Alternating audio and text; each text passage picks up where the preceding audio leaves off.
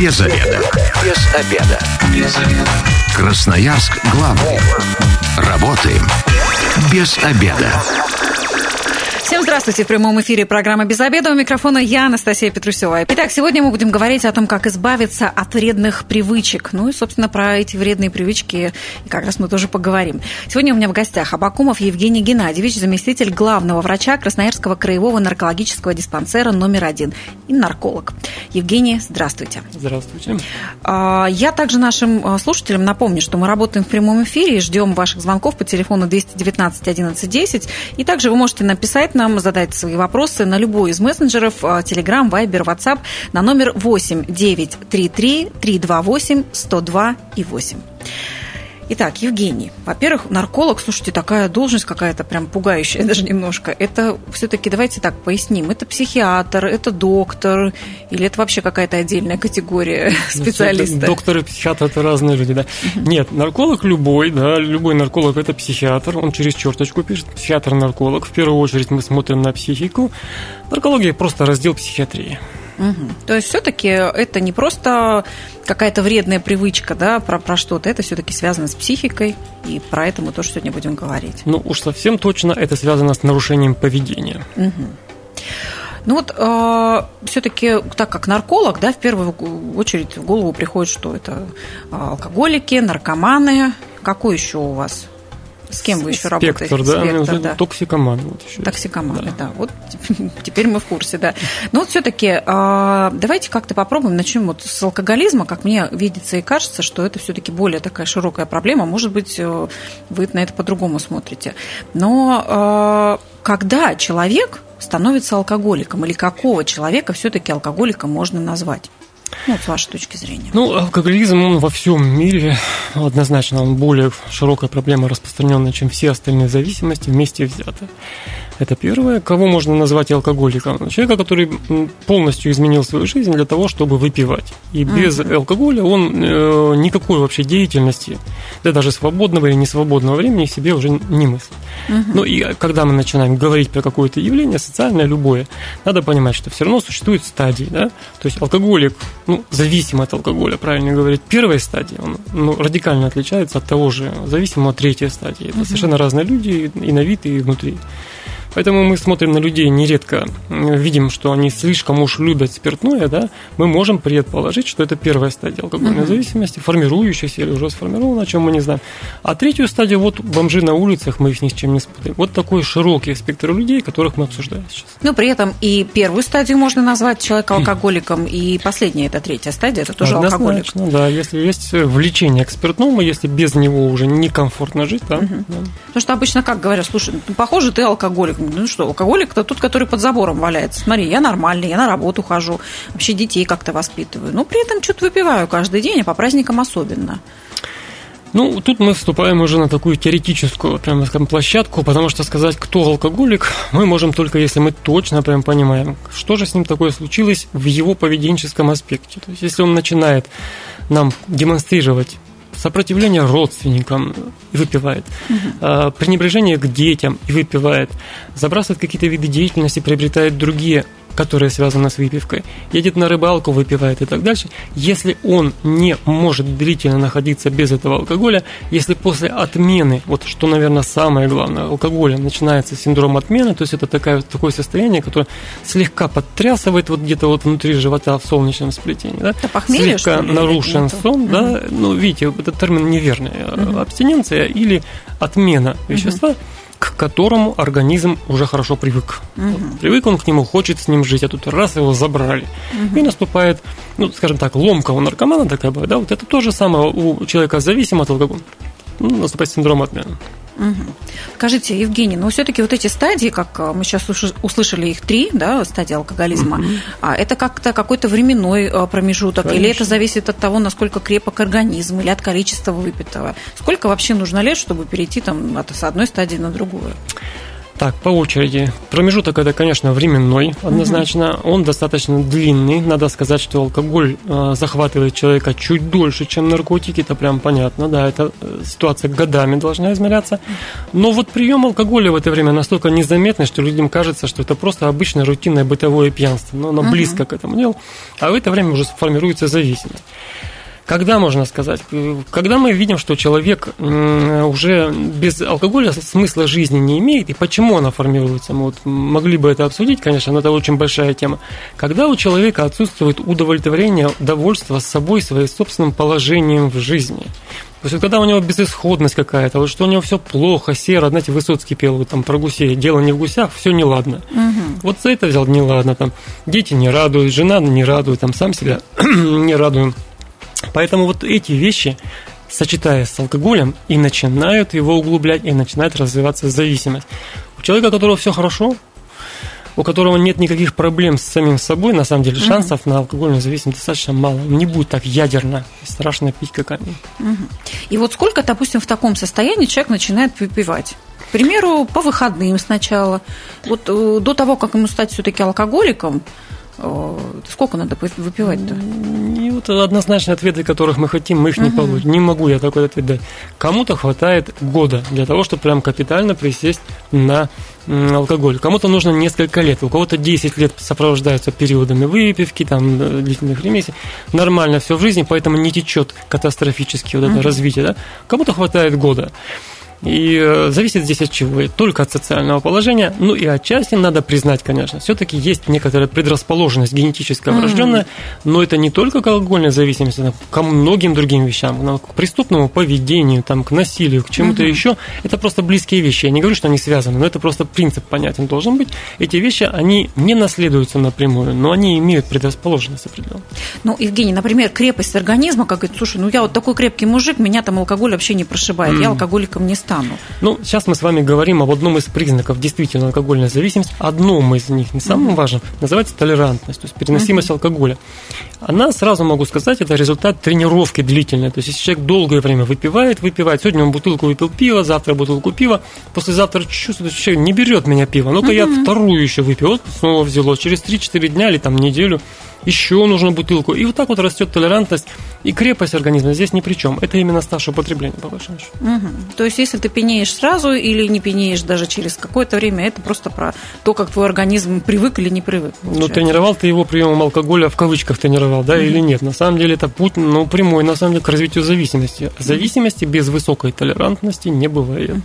Я еще раз напомню, телефон прямого эфира двести девятнадцать одиннадцать десять. Сегодня мы говорим о том, как избавиться от вредных привычек.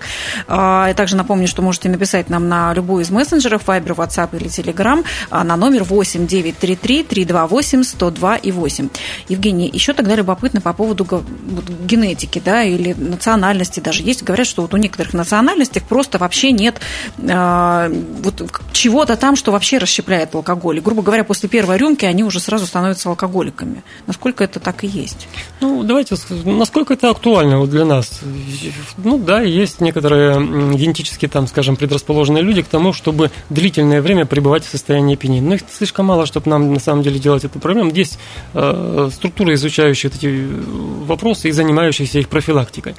А у нас вот у обычной массы, девяносто процентов обычных людей, все обстоит абсолютно одинаково. То есть, если много выпил, тебе будет плохо. Если долго пил, развивается зависимость. Если мало выпил, соответственно, это то, к чему мы должны стремиться. Сокращать прием спиртного, делать его таким, чтобы он не был, не имел катастрофических последствий для нас. Ждали-ждали праздника, ждали-ждали, копили все обиды, радости, все. И в праздник это как дали, вы потом утром встали, все болеем. Ну что такое? Ну, это... Люди должны быть людьми, на самом деле. Называется отвести душу. Никакой души здесь нет. Вот это как раз нелепое немного поведение. Вот вред здоровью с этих вот эксцессов, как раз и травмы, обморожения, ожоги, утопления. Это все отсюда. Угу. То есть про меру здесь речи вообще не идет. А должна. Но вот все-таки любопытно и хочется, конечно, статистики уж, ну как-то так интересно, да, кто все-таки больше подвержен алкоголизму, женщина или мужчина? Вот есть же такое, mm-hmm. что да, женский алкоголизм это сильно страшно, потому что он вообще не лечится. Ну, просто выглядит некрасиво. А. Нет, на самом деле мужчины всегда везде, во всех рейтингах идут впереди планеты. Ну, здесь то же самое, да. Вот короткий, быстрый пример. У нас в диспансере четыре отделения, из них только одно женское. Угу.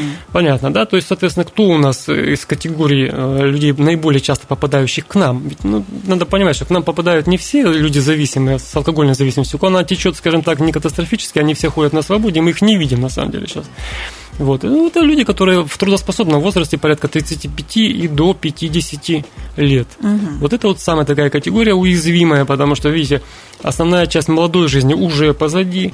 Как бы все цели, задачи, которые мог достигнуть, но достиг, остаются только недостижимые. Угу. Они так вот, да, и прибавляются, прибавляются проблемы, эти дети, эти семейные, эти зарплаты, которых вечно не хватает. И все это наслаивается, наслаивается. Если по молодости вот эта молодая дурь, удаль, знаете, да, она помогает преодолевать все эти вещи так мимоходом. Здесь это уже не срабатывает, уже идет хроническое накопление всех этих вещей. Ну и алкоголь тут приходит, вот, пожалуйста.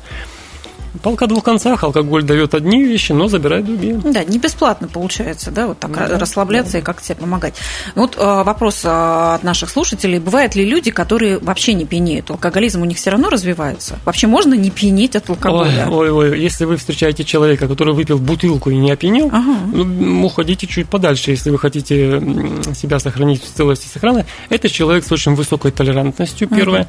Ну, хорошо, если он себя ведет нормально в этом состоянии, да, то есть выпил бутылку и ходит как обычно. Uh-huh. Но, а, у него как минимум была большущая тренировка в этой части, он uh-huh. много, очень много, долго уже выпивает по большим, хорошим, серьезным дозировкам. Uh-huh. А это означает, что вместо того, чтобы заниматься там, не знаю, гаражом, машиной, детьми, всем чем угодно. Вот, пожалуйста, ведь выпил человек, каким гаражом он будет заниматься? Он выпил и занимается тем, что выпивает дальше, до самого состояния, потом придет спать. То есть это люди, которые на самом деле уже находятся на полпути, вот такой, такую именно категорию, может, да, на полпути к формированию зависимости. Ну, либо в каком-то очень остром шоковом состоянии, когда, правда, ничего не берет, бывает же. Боюсь, что эти состояния, ну, настолько казуистичные, это, скорее всего, все-таки люди, я бы даже ни, ни одного не, не стал бы выделять, что это человек какой-то исключительный. Нет, это люди, которые давно и стойко употребляют. Евгений, ну вот такой тогда вопрос, как все-таки понять, что ты уже там или ты еще не там, потому что ну, себе-то ты вообще никогда в этом ну, не признаешься, да? Как-то отрицать начинаешь, когда тебе близкие родственники начинают про это говорить. А, но вот есть такое мнение, что кто-то, вот наркологи говорят, вообще, ну хоть раз ты вот бокал вина выпил, значит, ты уже вот алкоголик. А кто-то говорит про какую-то меру. Вот как вы это видите? Ну, давайте начнем с того, что ни один человек не, вообще ни в чем себе не признается в том, что ему не нравится. А вот mm-hmm. хоть убей его, он будет стоять на своем, потому что не хочется выглядеть плохо в своих же глазах, да? Ну, а понятие алкоголика – это такое стигматизированное понятие. Тут тем более, знаете, как сумасшедший, там, алкоголь. Mm-hmm. Ну, поэтому мы стараемся не использовать это слово алкоголик, зависимый человек, да? Сейчас много вот этих вот толерантных вещей, которые раньше были более понятны, да, вот в терминах алкоголизм, допустим, да? Ну, сейчас зависимый, меньше понятно, но зато актуально и аккуратно. Мягче как-то звучит. Да, ну вот хорошо это или плохо, ну, как бы время прошло уже рассуждать. Но э, если мы берем человека, который ну, у нас э, со сформированной зависимостью, и надеяться и ждать, что он каким-то образом самостоятельно из нее сможет выйти, мы никогда не сможем. И люди, которые, у которых формируется зависимость, постепенно начинают формироваться, они все равно нам начинают показывать своими поступками, делами, что э, у него локус, ну, функции контроля, функции интереса начинают очень четко и быстро смещаться именно в сторону места, где принимают алкоголь. Какая-то mm-hmm. деятельность с алкоголем. Давай что-то сделаем. Там будет спиртное, не будет. Нет, не пойду. Mm. То есть, получается, все какие-то события в твоей жизни, там вечерние посиделки, походы куда-то, это все, ну, если связано с алкоголем, то это такой вообще, ну, прям красный флаг, чтобы задуматься. Все да? верно. Угу. Нет, нет, немножко не так. Если человек только такие события выбирает для так. себя, вот тогда можно смотреть, что да, смотри, что это, где не пьют, туда не ходит. Угу. Если отказали выпить, то, собственно, собрался и пошел домой, потому что делать здесь больше нечего. Да, это признаки. Но вопрос в том, что на самом деле это вот, ну, так скажем, первостадийники алкогольной зависимости, они очень легко уходят назад, если что-то меняется в жизни. Такое происходит редко, честно скажем. Они так и движутся, движутся дальше вот по этой стезе. Растет толерантность, дальше повышается у них э, тяга, начинается самообман, вот то, о чем мы говорим, да, uh-huh. что нельзя признаться самому себе. Человек никогда не признается по простой причине. Если у него э, существует чувство стыда, ну, стыдно быть алкоголиком, стыдно, конечно. конечно. То он даже чувствует, что у него слабость перед алкоголем имеет место быть, и, вернее, даже когда он начинает это чувствовать, он начинает всеми силами это отрицать. Да и любой человек, спросите, выпиваешь?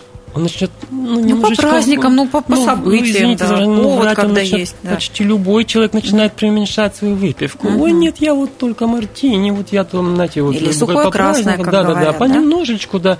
Хотя на самом деле, если его увидеть в обычном состоянии, ну это понятно, что обычно, обычный человек обычно себя ведет. Uh-huh. Вот, поэтому здесь чувство стыда играет большую роль, на самом деле. Ну да, признаться в своих вредных привычках, это еще та сила воли нужна. Ну, собственно, про это мы сегодня и говорим, но и как раз попробуем все-таки понять, на что обращать внимание, чтобы понять, что вы в какой-то стадии уже находитесь. Красноярск главный. Консультации по любым вопросам. Бесплатно. Без обеда. Возвращаемся в прямой эфир. У микрофона я, Анастасия Петрусёва. И сегодня тема в «Без обеда» у нас о том, как избавиться от вредных привычек. И у меня в гостях Абакумов Евгений Геннадьевич, заместитель главного врача Красноярского краевого наркологического диспансера номер один, нарколог. И вот до ухода на рекламу мы с Евгением как раз подошли к такой теме, как все-таки в себе-то вообще опознать, да, что это уже история тебя касается. Какие есть симптомы, на которые важно и нужно обратить внимание? Ну, все-таки давайте остановимся на том, что человек сам себя никогда не заподозрит, всеми силами будет при том, что он чувствует свою слабость перед спиртным, uh-huh. он будет избегать попыток uh-huh. каких-то его привести к врачу, ему рассказать, все, кто будет им об этом говорить, будут его врагами становиться. Конечно, да, это понятно. Да. Вот. Что касается медиков, как мы выставляем диагноз? Потому что это серьезное дело поставить наш диагноз. Там ну, существенные социальные последствия могут быть. Первое, что мы всегда ищем в человеке, это наличие тяги у него к спиртному. Это mm-hmm. самое простое. То есть, если человек выпивает, его ругают, он попадает в аварию, его лишают прав, а он все равно выпивает, выпивает и выпивает. Mm-hmm. Это прямое следствие тяги к спиртному. Тяжело. Это, скажем, чтобы понять человеку независимому, что такое вот тяга, ну, вот не ешьте часов в пять-шесть. И чувство голода, которое, да, вы будете чувствовать в это время. А, курильщикам, вот еще. Не курите, пожалуйста, часов пять, шесть, семь. И потом вот попробуйте, бросаю сегодня курить, сами себе скажите, вы сами себя ну, возненавидите. Вот эта тяга, она меняет сознание человека, поведение, она вынуждает, она постоянно присутствует. Ну, как будто наша... без еды-то ты, правда, конечно, не проживешь, конечно, да? да? Без но... сигарет и алкоголя вполне. Да, и, ну, не, не совсем так. И уровень тяги, уровень силы вот этого мешающего ощущения, он примерно такой же, как при голоде. Вот, это первое, наличие тяги. Второе, мы уже тоже обговорили, это толерантность высокая, без нее переносимость. То есть, ну, например, человек начинал выпивать бутылку пива, да, пьянел, а на сегодняшний день выпивает он полбутылки водки, к примеру, да, и, в общем-то, он как чувствует прекрасно, со стороны даже не увидишь. Это толерантность, это не здоровье, это не мужик, ничего uh-huh. одного, это просто высокая толерантность. Дорожечка продолжается на пути к алкогольной зависимости. Третье, человек понимает, на самом деле, внутри эти все вещи и пытается неоднократно прекратить прием спиртного, но безуспешно. Uh-huh. Это прямо четкий признак, прописанный в классификации болезней. То есть, когда уже пробовал бросать? Пробовал бросать, то есть он уже понимает на самом деле, понимаете, не признается никому, в том числе себе, но пробовал бросать, не получается. Он не оставляет попытки, но продолжает употреблять. А если он говорит, слушай, я вообще мог год не пить, я да, пожалуйста, не пил покажи, год. Пожалуйста, когда год не пил? Извините, обычно это бывает так, что он не пил на самом деле. Это а-га. больше, больше сказки, значит, мультики для начальства. Вот. И последнее, это когда у человека наступают какие-то все-таки изменения со стороны внутренних органов. Не сам, внутренних органов и внешних событий, потому что человек, который выпивает, во-первых, он прекрасная мишень для воров, грабителей, mm-hmm. его легко ограбить, побить, он сам зачастую лезет в драку, получает и ножевые ранения, и т.д. и т.п., умирает, травмируется, тонет и так дальше. Вот, ну, кажется, вы... большинство вообще всех этих событий абсолютно как раз по пьяной лавочке и происходит. Абсолютно верно, так и есть. Вот в целом э, примерно такая ситуация. Еще одна интересная очень штука, я напоследок ее оставлю, это запой. Да? Угу. Э, все путают, что такое запой и что такое похмелье. Вот абстинентный синдром и запой. Это два основных признака, на самом деле, алкогольной зависимости. Так. Что такое запой? По большому счету, если человек способен употреблять два дня подряд алкоголь, ну, подряд это, это уже... два вечера подряд? Нет, или прям с утра нет, до вечера? Нет, нет, да, это в течение дня. То есть, вот он день, утречком выпил немножечко, там в течение дня, потом второй день начал опять же выпивать. Угу. Ну, три дня там уже и вопросов совершенно нет. Но вот место, где мы должны настораживаться, сами, хотя бы сами, да, те, кто хотят насторожиться, это два дня употребления спиртного подряд, то есть в течение дня, на субботу и воскресенье. Вот там на рыбалке выпивал, а тут на, на, в гараже с мужиками, да. Два дня, если есть, вы уже прямо там. Уже mm-hmm. наш. Добро пожаловать в наш клуб. Но дорога назад пока еще открыта. Mm-hmm. Чем отличается наше заболевание наркологическое от всех остальных в мире заболеваний? Больной сам может себя вылечить в одну минуту. Другой вопрос, что он этого не делает, не хочет, активно сопротивляется, выздоравливает. Так просто не пейте все. Если вы заболели простудой, простите меня, туберкулезом, или у вас зуб заболел, вы в состоянии хоть что-то сделать своей волей, чтобы прервать это состояние, болезнь, да? Ну, про... там сейчас речь идет про какие-то медитации или нет, там нет, что-то нет, еще, но кому-то помогает. Попробуйте, да? Не, помедитировать, боюсь, что нет. То есть э, во всех остальных состояниях эта ситуация не зависит от воли человека. Вот mm-hmm. здесь все-таки от какой-то части воли она зависит, и многие люди, попадая в стрессовые ситуации, например, там умерли все родственники, на попечении остался один ребенок, да? Mm-hmm. Ну, как откуда-то берется ответственность, исчезает вот этот алкогольный эгоизм чистой воды, человек начинает заботиться о своем ребенке, и все, он выздоровел. Ребенок вырос, возможно, снова начнется заболевание. Это такое у нас своеобразное заболевание. двести девятнадцать одиннадцать десять, телефон прямого эфира. Напомню, что говорим мы о вредных привычках. Как-то сконцентрировались мы сегодня на алкоголе, видимо, как на самой популярной, если так это можно назвать, вредной привычке. Напомню, что можно написать нам на все мессенджеры по телефону восемь девятьсот тридцать три триста двадцать восемь сто два восемь. Евгений, все-таки хочу для себя еще дальше понять. Наличие похмелья как такового тоже как-то связано с алкоголизмом? Вообще, когда ты пьешь много алкоголя, утром болит голова. Как будто это очень так естественно. Вот, поэтому, когда мы говорим о чем-то серьезном, мы должны использовать термины, а не общеупотребимые выражения. Похмелье – это фраза, под которой каждый человек понимает свое. А существует такая это вещь. Плохо тебе. Нет, плохо всегда. Когда ты болеешь, тебе нехорошо бывает практически ни в одном месте. Но когда ты э, с заболеванием столкнулся, это абстинентный синдром, то есть синдром отмены. У него два основных признака – нарушение сна и подтряхивание, тряска, дрожь, либо вот внутри организма, где-то uh-huh. в солнечном, либо всего вот пальцев, век, может быть, рук, там трясутся руки у человечка, вот слегка потрясываются, вот он незаметно, но есть такой момент. Нарушение сна, потливость, чувство какого-то страха, такого тревоги небольшой. И это происходит, когда человек, а, уже не пьяный угу. и давно не пьяный, угу. и, б, это когда он несколько дней, хотя бы там два-три дня до этого выпивал. Угу.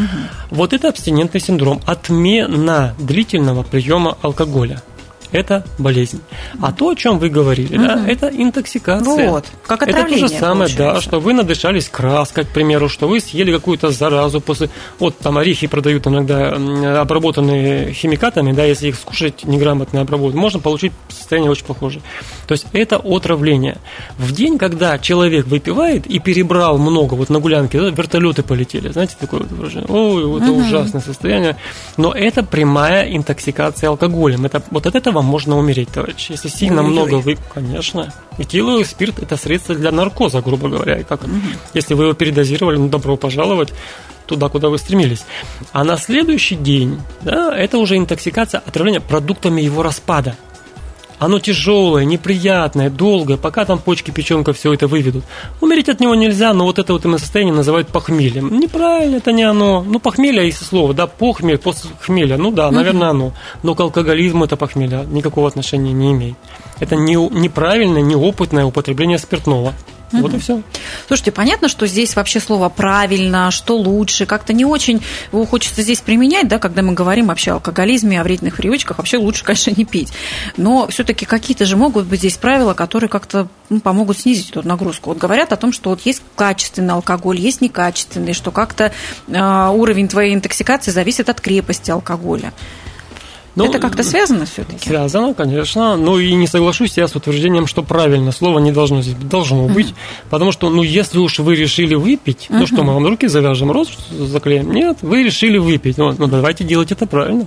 Uh-huh. Делайте это правильно. Не означает, что вы пришли и, ай, шапку о пол, да, давай-ка, девчонки, мальчишки, я сейчас здесь вам всем покажу, как я отдыхаю. Нет, если вы знаете, сколько вы можете выпить без того, чтобы вас тошнило, и uh-huh. вам было плохо, возьмите бокал свой, и вот считайте их по счету. Возьмите вот этой полбутылки шампанского, которая в норме, как бы, да, для человека, который практически не пьет, да, вот полбутылки, а шампанское, ой, не очень хорошего бывает качество, вообще это тоже отдельная проблема.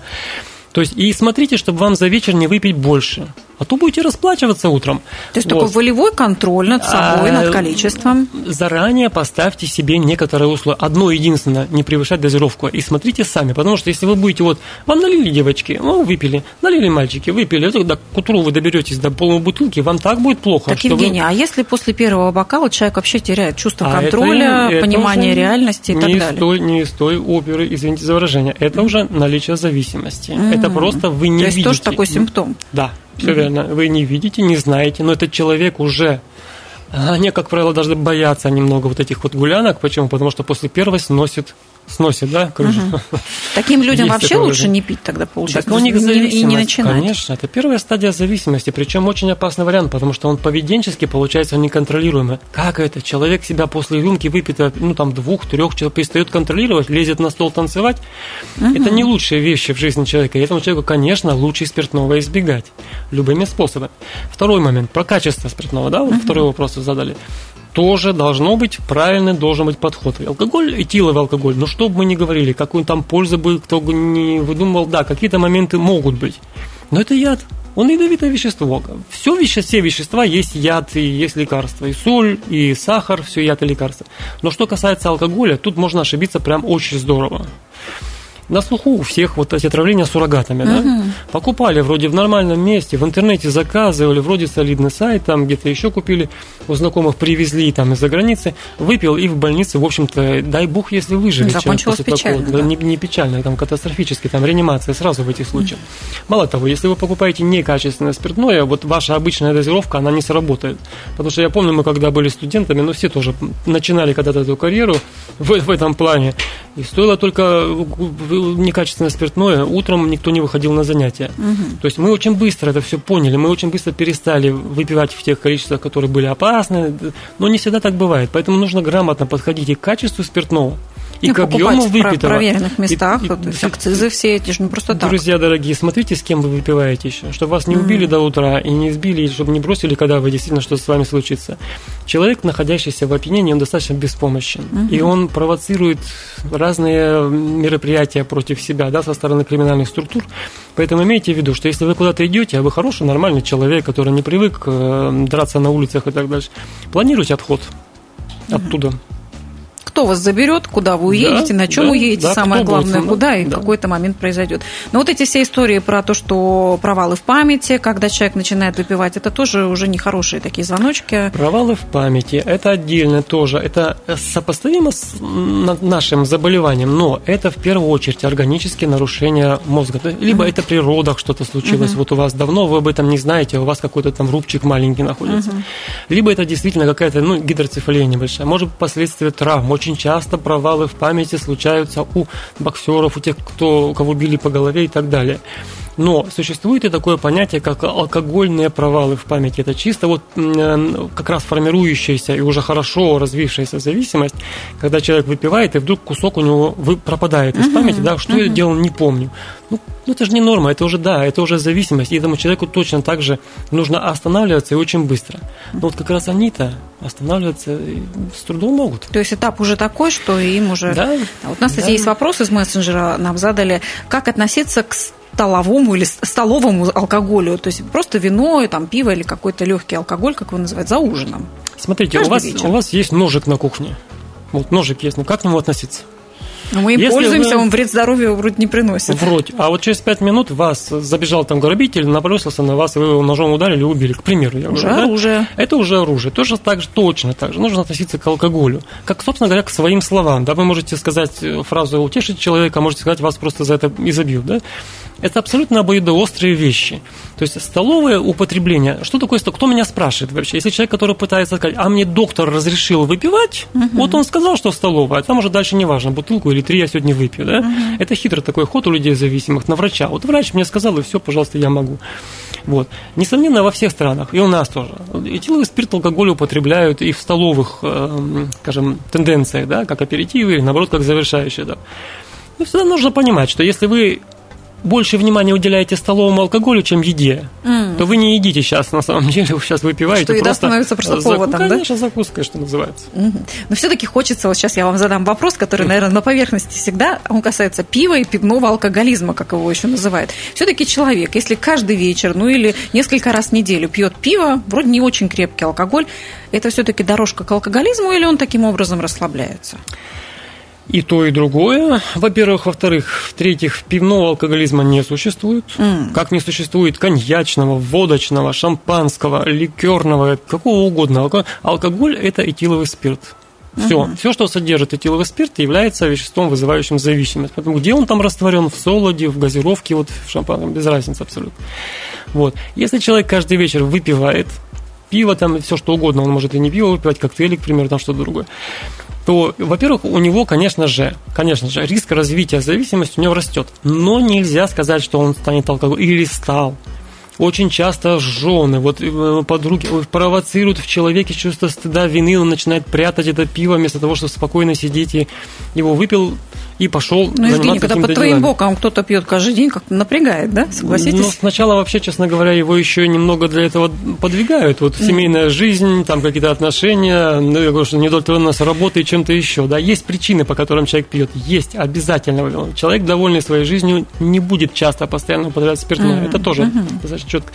И, но предсказать вот эту описанную вами ситуацию, как она закончится, или он будет пить, выпивать, доживет до старости, да? Или он будет выпивать, станет зависимым, или он выпивал, выпивал и выпал с лодки, утонул, потому что пиво перепил.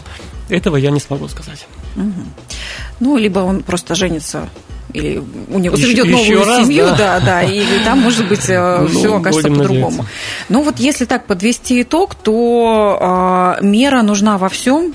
И получается, если сам ты вообще свои симптомы никогда не заметишь, себе не признаешься, то кто должен быть тот человек, который тебе на это обратит внимание, которому ты поверишь? Очень хороший вопрос. На самом деле алкоголизм первыми замечают, помогают, подсказывают родственники и знакомые. Угу. То есть вот то, о чем мы говорим, да, что вот мешающий родственник, да, немного ли ты пьешь? Процентов сорок, в тридцать, может быть, даже в пятьдесят это пустые разговоры, да, да. Но в остальных процентах они заметили, они боятся, беспокоятся и указывают на это вот этому человеку. Он начинает активно сопротивляться, говорит нет-нет, но тем не менее движется вперед. В момент развития зависимости у человека он уже не способен идти вот по пути самоспасения, его нужно вынуждать, mm-hmm. заставлять. Поэтому тут родственники как раз те люди неравнодушные. Да, да, добровольности которые... здесь не будет никогда.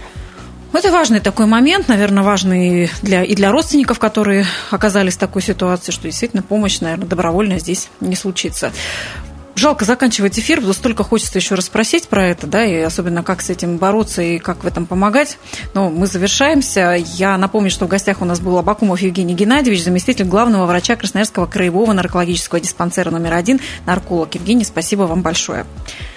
Ну, я также напомню, что все выпуски программы «Без обеда» будут опубликованы на нашем сайте сто два и восемь эф эм, что если вы, как и мы, провели этот обеденный перерыв без обеда, не забывайте, без обеда, зато в курсе. Без обеда.